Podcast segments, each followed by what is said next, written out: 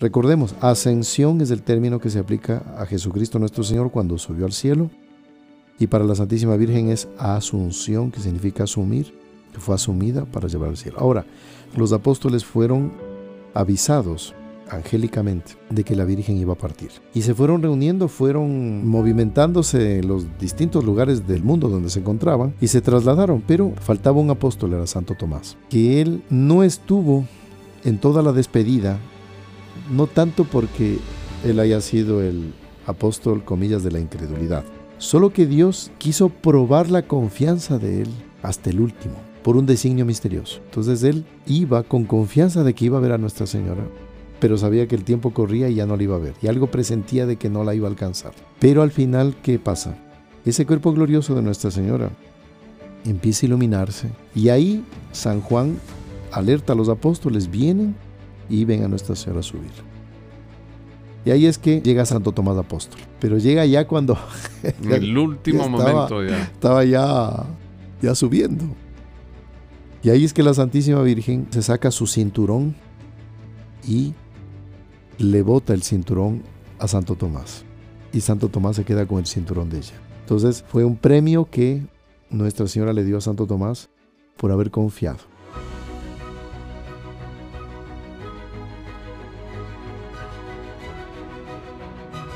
Muy estimados amigos, salve María.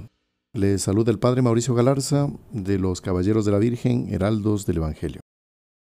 Vamos a tratar este tema muy propio de esta época de la asunción de la Santísima Virgen a los cielos. Eh, para nosotros católicos, pues es un dogma de fe. Debemos creer en esta afirmación que la Iglesia, a través de la palabra del Papa Pío XII, pues nos ha enseñado. Tenemos para ello pues aquí al hermano Marcelo Burneo para poder eh, explicarles y sobre todo la finalidad de este podcast, más que hablarles un poco del el misterio de la Asunción, entenderlo, asimilarlo sobre todo es tener mucho más amor a Dios en la criatura más hermosa que Él creó, que es María Santísima. Bienvenido, hermano Marcelo. Muchas gracias, Padre Mauricio. Salve María, estimados eh, amigos. Es muy interesante este tema, a tal punto que la iglesia le da el carácter de solemnidad. Así es. Entonces vamos a pedirle eh, con un Ave María a la Santísima Virgen para que eh, Dios, Espíritu Santo, envíe su don de sabiduría, de entendimiento, de ciencia, ¿no? Para que esto quede sobre todo guardado en nuestro corazón. En el nombre del Padre, y del Hijo, y del Espíritu Santo. Amén. Dios te salve María, llena eres de gracia, el Señor es contigo. Bendita tú eres entre todas las mujeres, y bendito es el fruto de tu vientre Jesús. Santa María, Madre de Dios, ruega por nosotros pecadores, ahora y en la hora de nuestra muerte. Amén. Sagrado corazón de Jesús, en vos confío. María Auxiliadora, ruega por nosotros. San José, ruega por nosotros. Santos ángeles custodios, rueguen por nosotros. En el nombre del Padre, y del Hijo, y del Espíritu Santo. Amén. Muy bien, ahora podemos comenzar un poco nuestra, nuestro tema, pues hermano Marcelo, el tema de la Asunción de la Virgen, ¿no? Eh, muchos católicos todavía tienen la idea hoy en día, por eh, las sectas protestantes, etcétera, de que si no está en la Biblia, no es real y no existe. De hecho, Padre Mauricio, hay elementos en la Sagrada Escritura, episodios, que eh, nos dan ya una idea, eh, una preparación, porque algo que está íntimamente relacionado con este tema de la Asunción Padre Mauricio es la muerte y la resurrección. Y sería algo muy interesante de este dictamen de Dios, que tenemos que pasar por la muerte. En el Génesis, ¿no? Que fruto del pecado, pues viene la muerte. Y todos, todos tenemos que pasar por ese espacio, a no ser, hay un par de misterios ahí en la Sagrada Escritura que conversábamos con el hermano Marcelo, de un personaje del Antiguo Testamento, ¿no?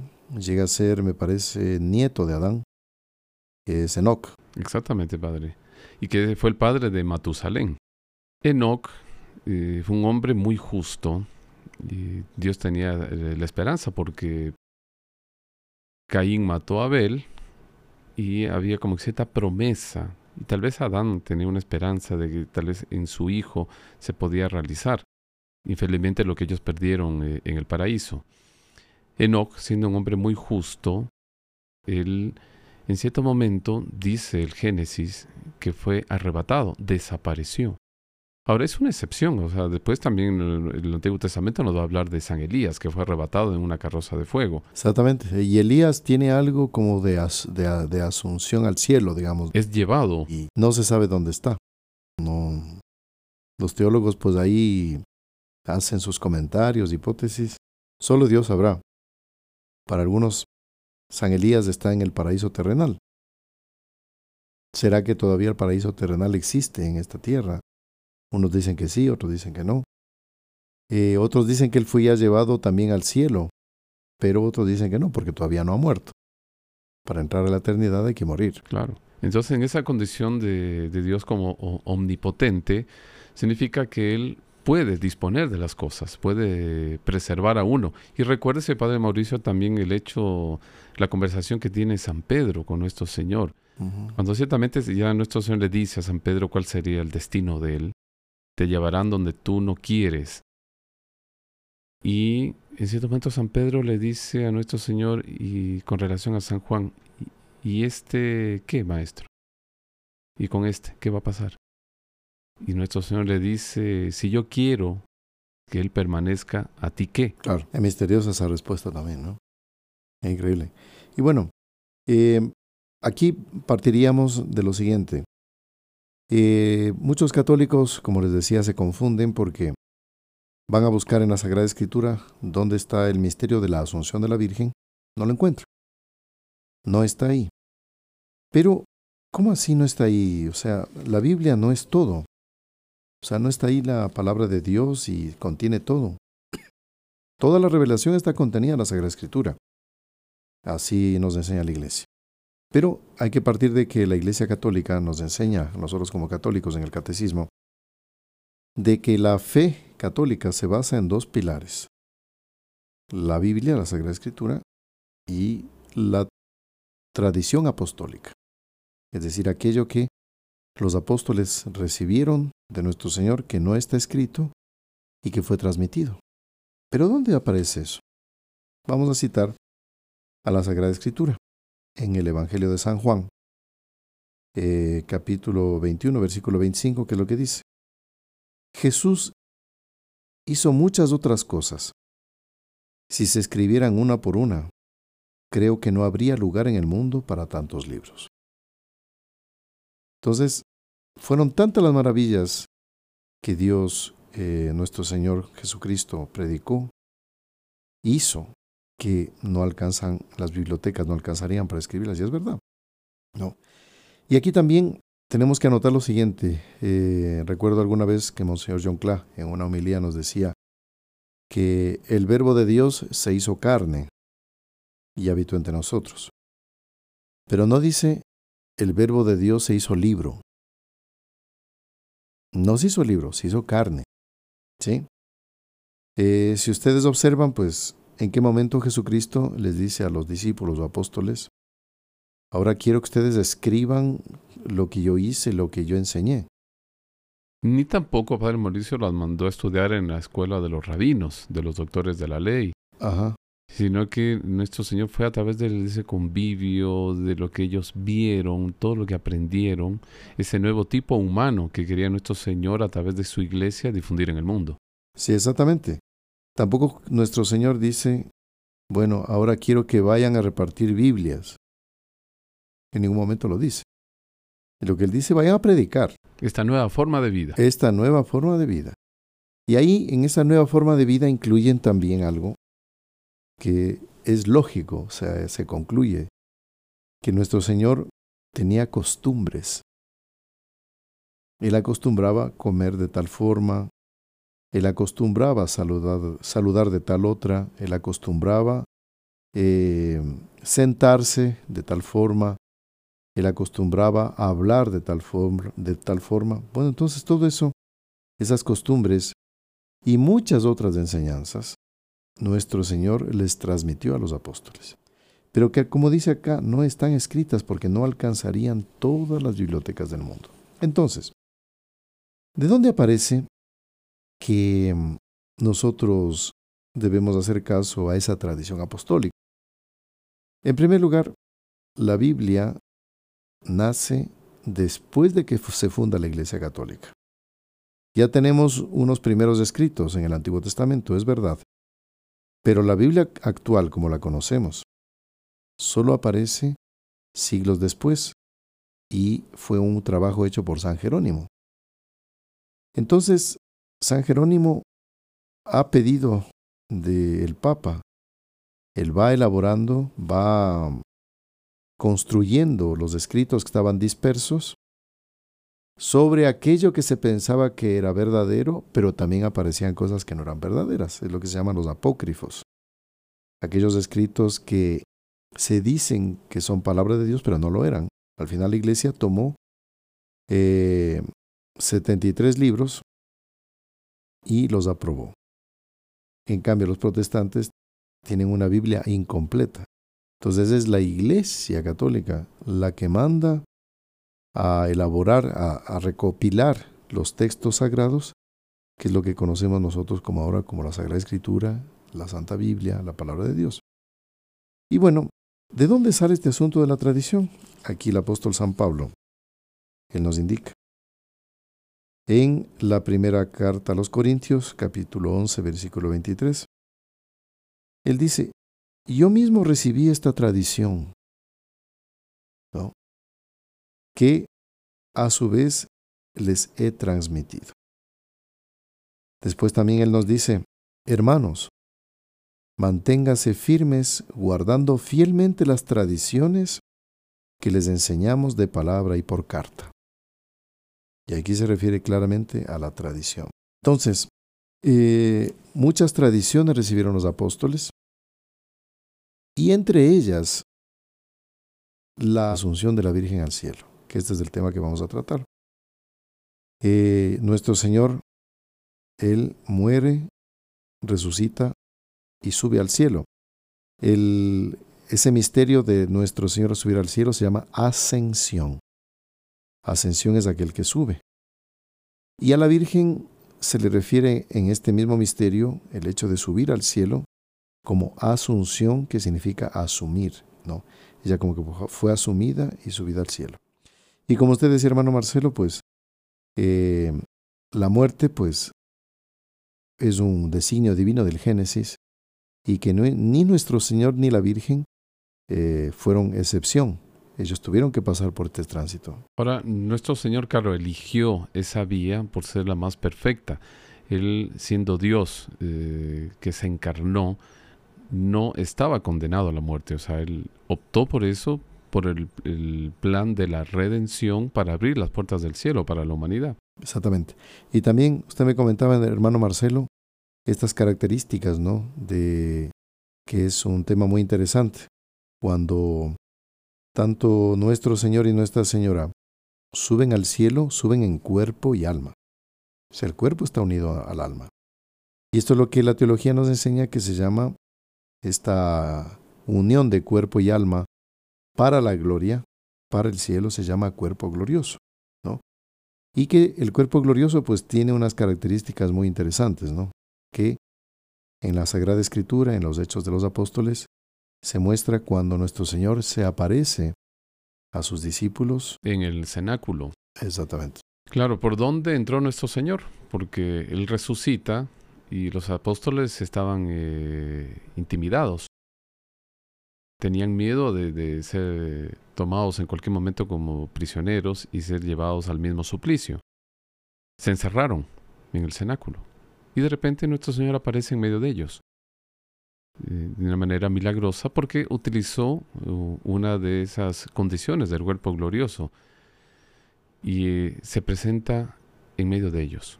Entonces él estaba con cuerpo y alma, o sea, como los apóstoles le conocieron, pero evidentemente con un fulgor y una belleza fuera de series. Eh, nuestro Señor, inclusive aquí me, parece interesante comentar un episodio. Eh, que aconteció con la Santísima Virgen luego de que Jesucristo es muerto, crucificado. Calculen el trauma de Nuestra Señora. Yo creo que aquí las mamás que nos están viendo, los papás también, nos podrían eh, decir ahora qué sentirían ustedes si es que a un hijo de ustedes lo viéramos, lo vieran frente a la casa de ustedes siendo golpeado por unos ladrones, por unos asesinos, siendo flagelado, siendo escupido, siendo coronado de espinas, eh, siendo atormentado en todo su ser, ni agua siquiera le dieron a nuestro Señor, le dieron vinagre.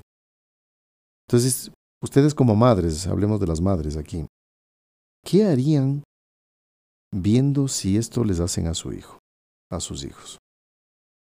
no, no se lanzarían ustedes sin pensar nada, sería una reacción instintiva materna, ¿no? De madre, de salvar a su hijo, sin importarles si es que eh, hay varios hombres haciendo eso que la pueden golpear también a, la mamá, que la pueden hasta hacer lo mismo, ¿no?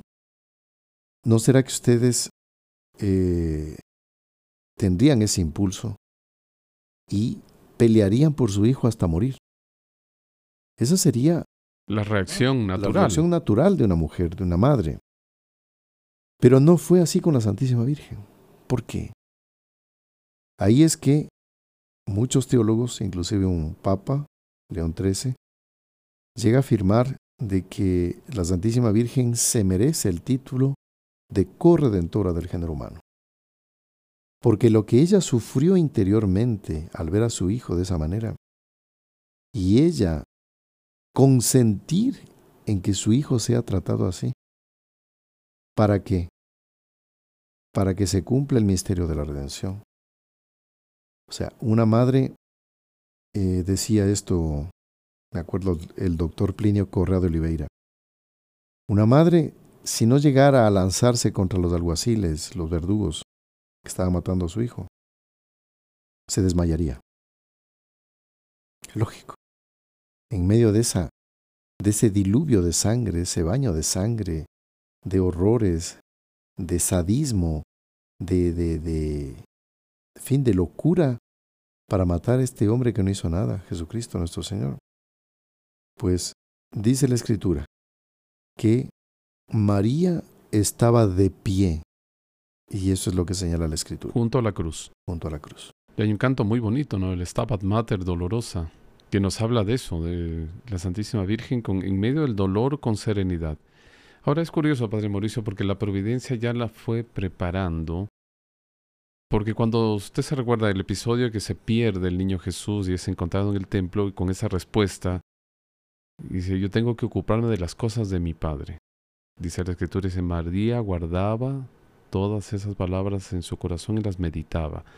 Significa que ella eh, ya tenía esas cuotas de dolor, de sufrimiento, inmediatamente las estaba relacionando con el designio que con seguridad, y eso lo escuché en, una, en una homilía, que cuando se dio la anunciación, ciertamente San Gabriel, que por cierto no fue un tiempo de tal vez cinco minutos, un saludo así de una manera muy sucinta como está narrada, sino que ciertamente San Gabriel eh, le reveló muchas cosas a la Santísima Virgen y entre esas también lo de la pasión, porque no podía darle solo la buena nueva de que ella iba a ser la madre del Redentor. Tenía, San Gabriel no podía ocultarle lo que eso implicaba, claro. Exactamente. Era, era todo un, una, un todo, ¿no? Sí, en este Evangelio de San Lucas, claro, uno lo lee, lee el misterio de la Anunciación. Es un diálogo corto. Se demora un minuto en leerlo, pero no, pues, eh, para muchos autores, y esto Monseñor John Cla también lo señala, dice, mire, deben haber sido varias horas. Y a este respecto les quería comentar de este sufrimiento tan bárbaro que tuvo Nuestra Señora. Eh, y luego de ver a su hijo muerto, eh, sin sangre, o sea, toda su sangre la, la virtió por nosotros, ¿no? Entonces, tenerlo en sus brazos, a ese hijo que era el mejor hijo de todos los hijos que puede tener una madre. Era el propio Dios. Era la bondad, era el cariño, era la misericordia hecho hombre. Un Dios que se hace hombre. Y ella haberlo tenido nueve veces en su vientre, haberlo criado y haber sabido, como usted dice, hermano Marcelo, eh, de que ella iba a tener esta misión tan dolorosa. Y ella aceptar eso. Simeón se lo dijo, ¿no? Una espada de dolor atravesará tu corazón. Ahí está. Entonces, el dolor de ella no se compara con el dolor de nadie. Solo tendría proporción al dolor de Jesucristo por ser Madre de Dios. Y nadie sufrió más que Jesucristo. Santa Brígida llega a afirmar en las revelaciones que ella tuvo de la pasión, de que nuestro Señor recibió más, más de cinco mil azotes. Uno cuando era niño, a veces los papás tomaban la correa, el cinturón y nos daban uno, dos y, por favor. Por favor, no volvíamos por otra. Y ya no más. Ahora, ¿qué serían a piel descubierta, piel, piel visible, cinco mil azotes? Y con los flagelos romanos, que eran terribles, ¿no? Por lo que cuentan y con el estudio del Santo Sudario, hablan que el primer eh, flagelo era para, por así como que adormecer la piel. El segundo flagelo laceraba, cortaba la piel de nuestro Señor. Y el tercero, el más terrible, el flagelo romano, que era esa bola eh, con unas puntitas que entraba y desgarraba. Y arrancaba pedazos de carne. Así es. Entonces, un hombre que pasó sin dormir, sin comer, azotado, calumniado y tal vez un dolor que sea tan grande como todos los otros. Más que el físico, el dolor moral. El dolor de la traición. Un amigo le traiciona. Uno con quien compartía la mesa, con quien eh, le, le, le le abría su corazón para mostrarle tantos misterios hermosos. Este Judas Iscariote, maldito Judas, él le entrega. Y lo vende por 30 monedas. Y con un beso. Le da un beso. Con un beso entregas al Hijo del Hombre. Entonces, ese dolor eh, tal vez fue tan o cuán mayor o comparable a todos los dolores que él tuvo en la pasión. Bueno, ¿qué es lo que comenta Ana Catalina de Merich? Que luego de que nuestro Señor ya es sepultado, eh, resucita, está bien, resucita, pero Nuestra Señora estaba tan aturdida del dolor, ya reuniéndose con los apóstoles en el cenáculo, que era el lugar de reunión de ellos luego de que nuestro Señor parte de esta tierra, sube al cielo. Eh, perdón, todavía no subía al cielo en este episodio. había resucitado, pero todavía no, no, no ascendía. Y comenta Ana Catalina que nuestro Señor, usando su cuerpo glorioso, ya resucitado, entra en el cenáculo y lógicamente nadie se da cuenta. Y como Nuestra Señora la Virgen estaba tan, tan arrasada de dolor, del recuerdo de la pasión, de la responsabilidad de ella ahora de poder aglutinar a los apóstoles para que no desfallezcan. Eh, ella estaba, fin, es indescriptible, no, no hay palabras, como una persona que estaba eh, totalmente aniquilada de dolor. Y nuestro Señor, sabiendo de eso, claro es Dios, para tratar de animarla, dice que Él va por detrás de ella y que había un saludo muy cariñoso de los dos en vida. Entre madre e hijo. Entre madre e hijo. Y que solo él sabía hacerlo, lógicamente era hijo y era Dios. Y era tomándola del hombro, ¿no? Y ese era un modo que él tenía con Nuestra Señora de manifestarle su cariño. Y eso es lo que hace nuestro Señor resucitado en el cenáculo. Nuestra Señora estaba en ese trance así de dolor, pero evidentemente sin desanimarse, con fe, ella llena de esperanza, llena de confianza en las promesas de su hijo, eh, dando de su alma todo lo que tenía, ahí es que nuestro Señor le toma del hombro, ¿cómo sería? No sé, uno hace así, pero puede ser de otra manera. Y ella, cuando siente esa mano, dice, este es mi hijo. Y se da la vuelta. Y ahí nuestro Señor le dice, aquí estoy, madre mía. Impresionante, espectacular. Y, ella se llena de una tal alegría y consolación. Y decía que nuestro Señor hizo eso para poder darle ánimo, más fuerza por ese trance tan terrible que estaba pasando, atravesando. Entonces, bueno, una mujer que se entregó así, cuando ya llega Pentecostés, el Espíritu Santo, todos los apóstoles salen a predicar, es increíble, pero de acuerdo al mandato de nuestro Señor en la cruz, que le dice a Juan, Juan, ahí está tu madre. Madre, y ahí está tu hijo. Madre, ahí está tu hijo. Dice la escritura, y el apóstol se la llevó a su casa. Y ahí es que Dios le da a un hombre lo que él más quería, a su madre. El mayor presente. Y San Juan recibe ese regalo, dicen, o sea, son autores, opinan, en esto no hay como decir es así o no es así. Pero es porque era el único apóstol que era virgen, que él podía cuidar enteramente de ella. ¿No? Era un premio a la virginidad y ahí es que nace la idea, digamos, no es que nace, se va explicitando más bien, porque ya nuestro Señor era así, la idea del celibato, ¿no? Que es un hombre célibe custodiando el gran misterio, el gran tesoro de Dios que era Nuestra Señora. Y así, los celibatarios religiosos sacerdotes se dedican enteramente para cuidar del gran misterio de Jesucristo, el gran misterio de la iglesia.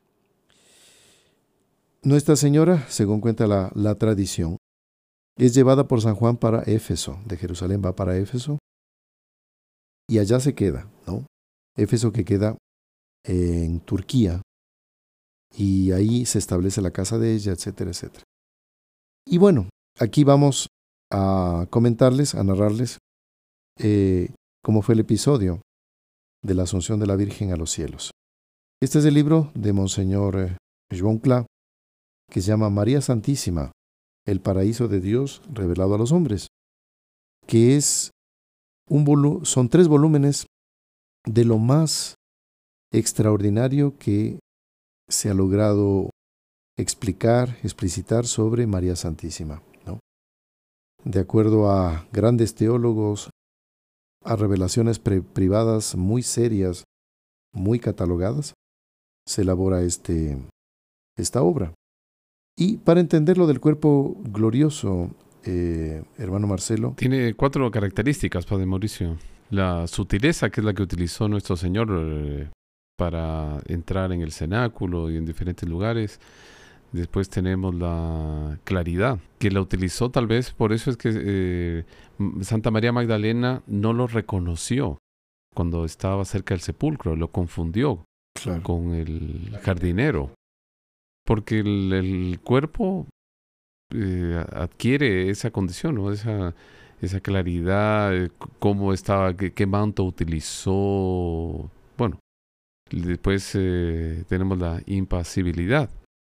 Y esa característica que se va a aplicar con la Santísima Virgen, la agilidad. Entonces el cuerpo de la Santísima Virgen era un cuerpo evidentemente humano, como todos, y de mujer y todo, pero por la virtud, por la santidad de ella, ya de sí ese, ese cuerpo emanaba luz, una luminosidad. Aún más, habiendo tenido en su interior nueve meses a Jesús, ¿no? Eh, si ustedes recuerdan, Moisés en el Antiguo Testamento, él sube al monte Sinaí y baja tan luminoso en uno de los episodios cuando conversa con Dios, que dice la escritura que él tuvo que colocarse un antifaz, una máscara, porque los judíos no lo podían ver. de tanta luz que emanaba. Entonces, si alguien que vio a Dios eh, tiene que ser eh, cubierto para no, no cegar a los otros. Imagínense lo que es no solo ver a Dios, sino tenerlo en el interior. Haber sido el templo, el tabernáculo. Entonces, tanto en San Pío de Pietrelcina, en el Santo Cura de Ars, en eh, San Antonio de Padua, los que les conocieron a ellos, Beata Ana María Taigi, Santa Catalina de Siena, Santa Teresita Niño Jesús, notaban que había una luz que salía de ellos. Y una luz discreta, porque si saliera la luz, luz que debería salir, porque Dios, eh, Él es el que actúa ahí, ¿no? Porque ellos tienen a, Dios, han tenido a Dios en su interior de tal manera que de ellos debería ser una luz que sería un reflejo de la luz de Dios viva. En el caso de Nuestra Señora, esa luz debería haberse manifestado de una forma fantástica, pero era una luz discreta, pero lo suficiente para darse cuenta de que ella era una mujer fuera de serie. Hay un hecho muy bonito, Padre Mauricio, que me estoy recordando, que se da con San Dionisio Aeropagita, que conoció a San Pablo y en cierto momento San Pablo como que direcciona a, a Dionisio para que vaya a conocer a la Santísima Virgen. Y es el testimonio de él, está escrito, que fue tal la impresión que tuvo al ver a la Santísima Virgen que tuvo que hacer fuerza, violencia para no arrodillarse y adorarla. Adorarla como Porque era tan impresionante que dijo, Dios mío, pero si solo hay tres personas en la Santísima Trinidad, no puede haber una cuarta. Porque era tan impresionante la, la santidad, la luminosidad de ella. Claro, él tuvo deseos de adorarla como una diosa, dice, ¿no? La, la, la historia lo comenta. Y, y bueno, entonces ese cuerpo de Nuestra Señora ya de sí tenía una luz. Ya de sí como que participaba de ese cuerpo glorioso, pero no lo tenía todavía. Solo cuando ella, dice aquí Monseñor John en esta obra, ya es, dice, llegó eh, el momento de partir. Pero es un momento de partir no porque ella haya muerto por alguna enfermedad. La enfermedad es fruto del pecado original. La Virgen no tuvo pecado original, sino que era un momento perfecto que Dios quería en que ella ya parta de esta vida para que llegue al cielo. Era el mayor, eh, digamos, ella llegó a ese punto en el mayor auge de gracia de su persona.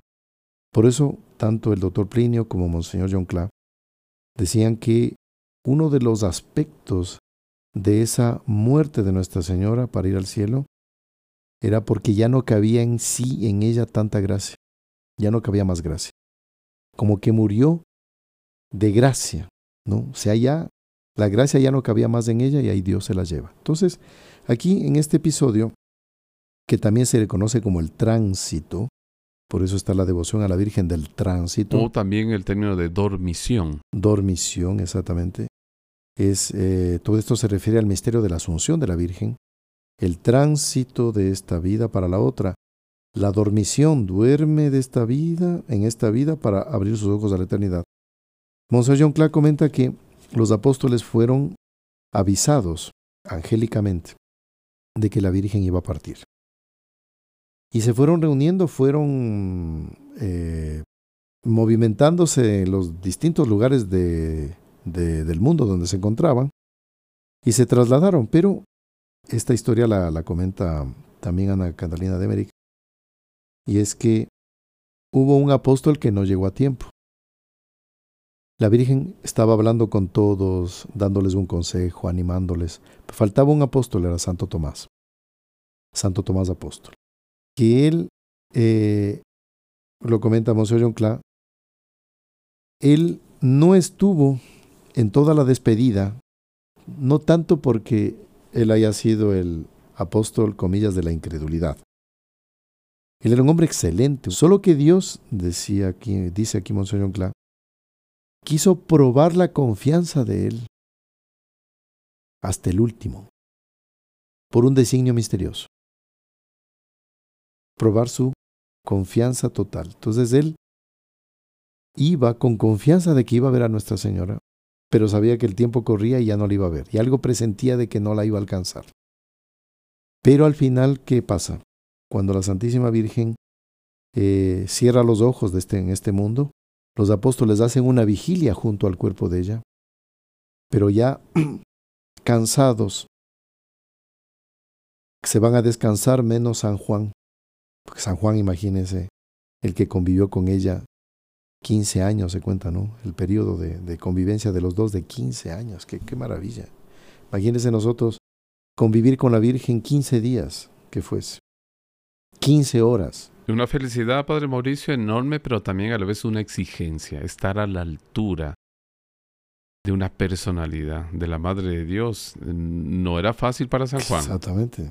Él tenía que crecer en virtud. En santidad, totalmente. Y bueno, San Juan se queda con Nuestra Señora y él tiene la gracia de presenciar cuando ella resucita, ¿no? Y abre sus ojos para ya dirigirse al cielo, la asunción. Recordemos, ascensión es el término que se aplica a Jesucristo nuestro Señor cuando subió al cielo, y para la Santísima Virgen es asunción, que significa asumir, que fue asumida para llevar al cielo. Ahora, aquí viene lo del cuerpo glorioso, y esto los teólogos lo comentan, y es que esto también lo escuché con Monseñor John Clay. Él decía que el cuerpo glorioso hace que la persona quede, se eleve y quede su cuerpo que tenga la capacidad inclusive de volar como aconteció con varios santos, como San Martín de Porres, ¿no? Trasladarse, claro, por la agilidad, por esa característica, por la agilidad, la persona se moviliza con la velocidad del pensamiento. Exactamente. Entonces el cuerpo glorioso queda angelizado, esa es la palabra. O sea, cuerpo y alma son, son como los ángeles, o sea, se mueven, traspasan paredes, van a la velocidad del pensamiento. Entonces, si yo quiero en este momento, mi pensamiento me lleva a estar en el Sol, que está a millones de kilómetros, pues ya estoy en el Sol en menos de un segundo. Bueno, entonces ese cuerpo glorioso de Nuestra Señora empieza a iluminarse. Nuestra Señora abre los ojos. Y ahí San Juan alerta a los apóstoles, vienen y ven a Nuestra Señora subir. Y ahí es que es bonito. Eh, la Virgen está acompañada por los ángeles, ¿no? Y ahí llega Santo Tomás Apóstol. Pero llega ya cuando... En el último momento ya. Estaba ya, ya subiendo. Y ahí es que la Santísima Virgen cuenta aquí Monseñor John Klein la obra, basado en estos otros autores que les comenté al inicio, la Santísima Virgen se saca su cinturón y le bota el cinturón a Santo Tomás. Y Santo Tomás se queda con el cinturón de ella. Y ahí evidentemente la Virgen lo bendice, ¿no? Entonces, fue un premio que Nuestra Señora le dio a Santo Tomás por haber confiado. ¿no?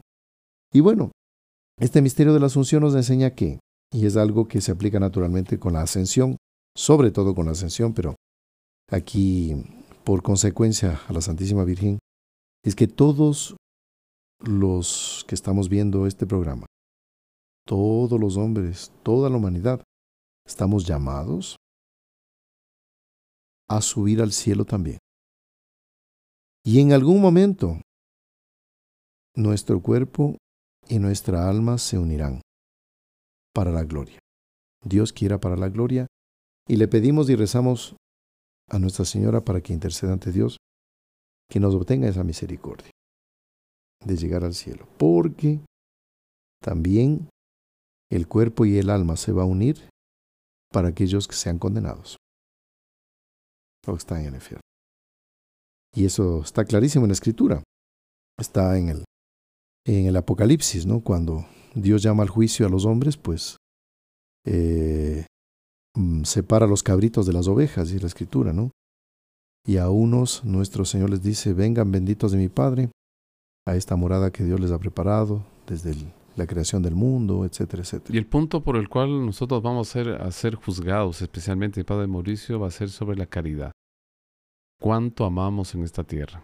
Que al final de nuestros días seremos juzgados según el amor. Según el amor, así es. Y hay una, frase muy bonita de San Alberto Magno el famoso San Alberto, profesor del Santo Tomás de Aquino, que él dice que el que más recibe, más obligado está a amar.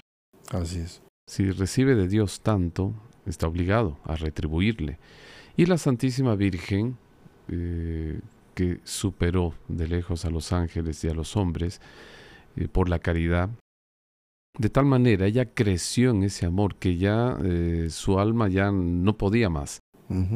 Y tuvo que llevar a su cuerpo, porque tenía que eh, el deseo de ver a su creador cara a cara, ¿sí? participar de esa visión beatífica, es que le concede esa la condición a su cuerpo. Es tal cual. Y bueno, en este misterio nosotros debemos eh, incluirnos, porque nos enseña la iglesia que Jesucristo es cabeza de la iglesia y Él sube al cielo. Y nosotros somos miembros de esa iglesia, de ese llamado cuerpo místico, un cuerpo espiritual, del cual Jesús es cabeza.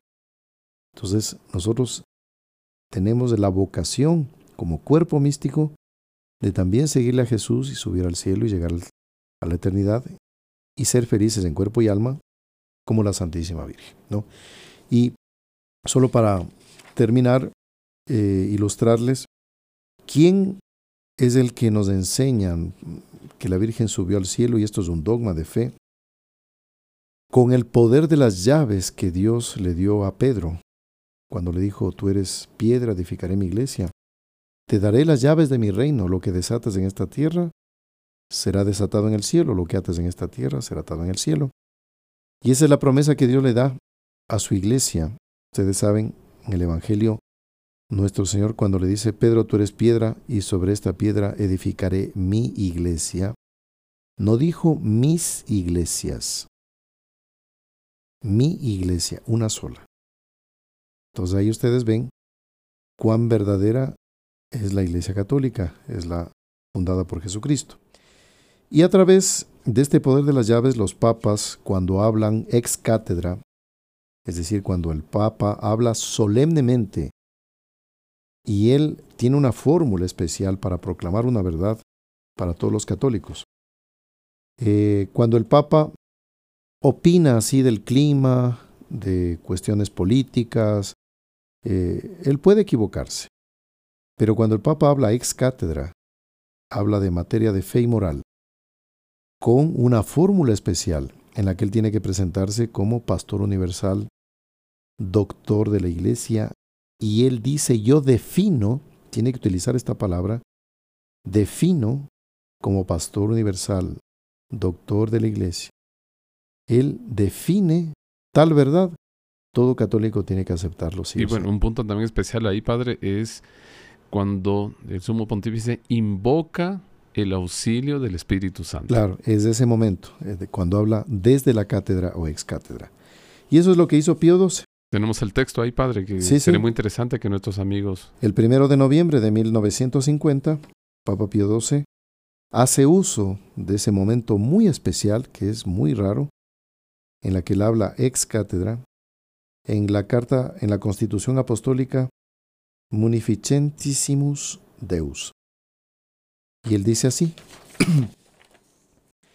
Después de elevar a Dios muchas y reiteradas preces y de invocar la luz del Espíritu de la verdad, del Espíritu Santo, para gloria de Dios omnipotente, que otorgó a la Virgen María su peculiar benevolencia, para honor de su Hijo, Rey inmortal de los siglos y vencedor del pecado y de la muerte, para aumentar la gloria de la misma augusta Madre, y para gozo y alegría de toda la Iglesia, con la autoridad de nuestro Señor Jesucristo de los bienaventurados apóstoles Pedro y Pablo, y con la nuestra, pronunciamos, declaramos y definimos ser dogma divinamente revelado que la Inmaculada Madre de Dios, siempre Virgen María, terminado el curso de su vida terrena, fue asunta en cuerpo y alma a la gloria celestial. Aquí está. Entonces, por esta razón, todos los católicos estamos obligados a creer en este misterio de la Asunción de la Santísima Virgen, que tiene su explicación, tiene su razón de ser, tiene su fundamento en todo lo que acabamos de desarrollar y que naturalmente no es todo. Hay muchos aspectos que no se pueden abarcar, que pues sería muy, digamos, habría, nos faltaría mucho más espacio para comentarlo, pues no, no estamos en ese momento. De hecho, Padre Mauricio, un punto muy bonito que lo cuenta Monseñor Young en el libro Lo Inédito sobre los Evangelios, eh, basado en diferentes autores, pensamiento de muchos eh, doctores de la Iglesia, que habla del principio de restitución, que me parece algo muy interesante, porque Dios le concedió a la humanidad el mejor presente, o sea, la divinidad humanizada. La segunda persona, la Santísima Trinidad, que se encarna, viene a esta tierra.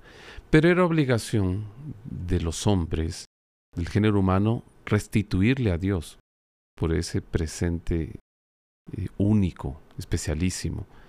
Y por lo tanto el mejor eh, regalo para Dios para restituirle era la, nuestra humanidad, por así decir, como que divinizada. Y eso representado en la Santísima Virgen. Qué bonito, ¿no? La excelencia de su naturaleza sin pecado original, inmaculada, pero que llegó, eh, llegó al más alto grado de santidad. Esa humanidad como que divinizada. Hermoso, exactamente. Así que, eh, bueno, esto sería estimados amigos, para que ustedes crezcan en el conocimiento de cómo nuestra fe católica es muy racional, tiene mucho fundamento y también entra aquí estos aspectos extraordinarios, maravillosos, ¿no? de la vida eterna que debemos aspirar siempre, ¿no? llegar al cielo. Vamos a pedir a la Santísima Virgen para que nos bendiga cada uno, vamos a pedir por ustedes, por todas sus intenciones. En el nombre del Padre, y del Hijo, y del Espíritu Santo. Amén. Amén. Dios te salve María, llena eres de gracia, el Señor es contigo, bendita tú eres entre todas las mujeres, y bendito es el fruto de tu vientre Jesús. Santa María, Madre de Dios, ruega por nosotros pecadores, ahora y en la hora de nuestra muerte. Amén. Sagrado corazón de Jesús, en vos confío. María Auxiliadora, ruega por nosotros. San José, ruega por nosotros. Santos ángeles custodios, rueguen por nosotros. El Señor esté con ustedes. Y con tu espíritu. Y la bendición de Dios Todopoderoso, Padre, Hijo y Espíritu Santo, descienda sobre ustedes y permanezca siempre. Amén. Ha sido una alegría haber estado con ustedes. Para el próximo podcast les esperamos. Salve María.